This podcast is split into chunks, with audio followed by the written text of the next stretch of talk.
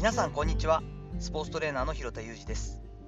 アスリートスポーツ現場でトレーニング指導をしたり運動やコンディショニングに関する教育活動をしたり本やブログを書いたりしています。本日は弱るも不謹慎だけどコンテンツになりうるというお話をしていこうと思っています。ちょっと聞いてる方普段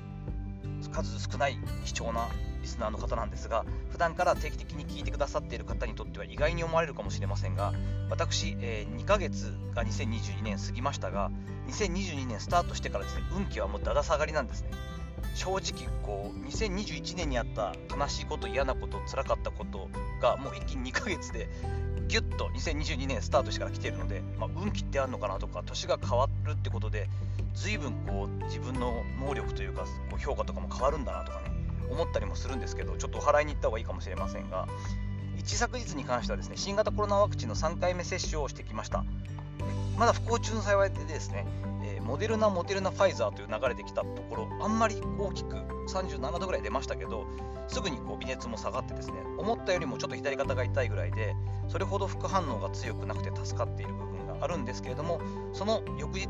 昨日の朝ですねには、えっと、レントゲン MRI とですね持病の右膝の診察を予約取れたのでだいぶちょっと右膝が悪かったんですけれども、まあ、今も悪いんですがやはりこう見てもらうと MRI で4年前の画像と動かしながらこう調べていくとまあ私の素人目にもはっきり分かるぐらい滑膜炎がひどくてですねその室外骨というか大腿骨の方にもかかってきているその骨膜の範囲が広がっているのが分かりました。こんな膝なんだ自分と思って。よく膝曲がんなこれでっていう一言だと思ってるんですけれどもまあスポーツドクターの方に見ていただけたんですけれども言葉を慎重に選びながらですね、まあ、私が見てきた膝の中でもまあ嬉しくないかもしれませんが、えー、サッカー選手の J リーガーの次ワースト2の膝です。よく何もせずに済んでますね。っ てそれは褒めてるのかなと思いながらですねよく頑張ってらっしゃいますというこう励ましのお言葉いただいたんですけれども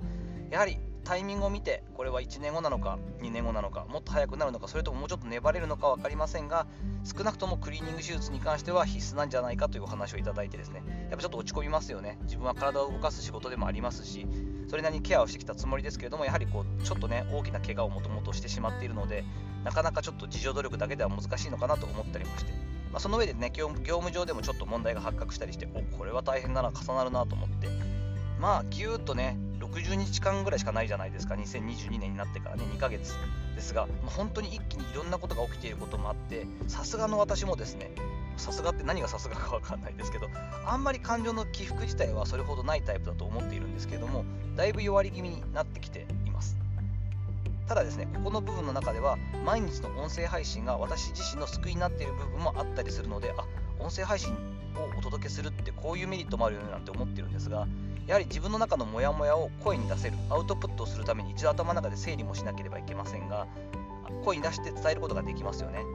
自分のことだけでなくねやはりこう国際情勢であったり北京オリンピックに伴う ROC の問題から端を発して、まあ、ロシアのねウクライナ侵攻という話とかもやっぱりちょっとこう一言ではないところがあってモヤモヤしますよね。でもこういったところをある程度自分の中で言語化できるというのもいいし落ち込んでるからといって放送は申し訳ないんですけど、本当に泣きたい気持ちで。こんなトーンでですね、ネガティブトーンで音声入れるぐらいだったら入れない方がいいですよね。やはり聞いてる方にもあの迷惑がかからないように、やっぱりある程度結果的に客観視ができないといけなくて、ちょっと声のトーンを上げていく必要はあるわけです。そうなってくると、やっぱり人間こう単純なもんなので、暗くしてるから暗くはなりますが、ある程度トーンを務めて普段通りにすると、だんだん普段通りのテンションになっていくという部分もあります。そんなことを通して気がついたんですが、このある程度弱る、人として当たり前のことですが、ちょっと弱弱るというか、落ち込むとか、そういったネガティブな感じの感情な気がしますけども、こういった俯瞰した視点さえ忘れなければ、弱ること自体もコンテンツになる部分があるななんていうのも思いました。特に人間味を魅力というかですね、人間味をある程度こう周りの方に伝えて、そこで信用してもらったり、それを貯めて信頼につなげていきたいという、まあ、フリーランスであったりとか、専門家、え、個々の商品として自分を売ってる方にとってはこの視点も大事だなというふうに思っています。やはりですねこう人間なので聞いてくださる方も共感したり応援したくなるということは実は必要な要素であいくつかその今落ち込んでるんですけれどもみたいな音声配信した時になんか広田さんでも落ち込む感じのことあるんですねとか辛いこととかあったりするんですねっていうのをなんかコメントで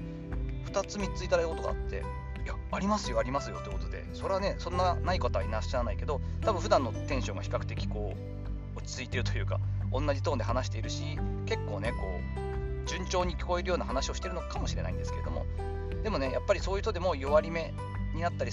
こうちょっと落ち込んでるんだなっていうのが分かるとあ頑張ってねとか自分も頑張ろうって思ってもらったりすることもありますしそれって意外と大事な要素だったりもしますよね。弱り目の時にこそそして本当の仲間や友人がはっきりするというちょっと残酷ですが部分もあったりしてそれは私自身には嬉しいことだったりもします。自分が落ち込んでいたりちょっと助けを求める時にやっぱりこう今まで自分が仲間だと思っていたり心を許している人っていうのは全力で助けてくれたり協力をしてくれる。こういったこと自体が結果的にこう本当の実質的な援助につながらなくてもあ守られてるなとかなんだろう大事に思ってくれてるんだなっていうのが分かるっていうのはすごくこういう弱った時にこそ大事だったり、えっと、気がつけることでもありますし自分自身が余裕のない時にこそ今度は自分の本質が出るという部分も怖いですけどあったりしますよね。やっぱりこう自分の心がささくれ立っていたり本当にテンパってくると人にきつく当たってしまったり人にも求めすぎたりまあなんだろう。気に食わなくてしょうがなくなるという結構方も、まあ、今特にコロナ禍なんで見たりしますよね。こっちにも問題があったり、まあ、実際にトラブルの元になる問題は何かこうちゃんと客観的にもあるんですけどもう必要以上にこうそこに対して攻撃したくなったり愚痴めいてきたりっていうのはもうこうなってくるとせっかく正しいことをしていたり自分が信じたことをちゃんと貫いていたとしてもなかなか周りからも認めてもらえないしというふうになってくる部分もあるので余裕がない時にこそ自分の本質が出るんだよということを自分の戒めにもしたりしなきゃいけないなと思ったりもしています。さていかがだったでしょうか？最後ちょっとまとめがめちゃくちゃになっちゃいますけど気がついたこととしては、まあ、弱るっていうのも不謹慎だけどコンテンツになる部分もあるよねということを気がついたのでちょっとまあ客観視俯瞰した目で自分がどう弱ってるのかとかどうしていったらいいのかなっていったようなこともたまに伝えていけるといいかなと思ってこんな放送をしてみました。本日の話のご意見やご感想などあればレター機能を使ったりコメント欄にお願いいたします。いいねやフォローも引き続きお待ちしております。たくさん、え、聞いていただけると嬉しいです。本日も最後までお聴きいただきありがとうございました。この後も充実した時間をお過ごしください。それではまたお会いしましょう。広田裕二でした。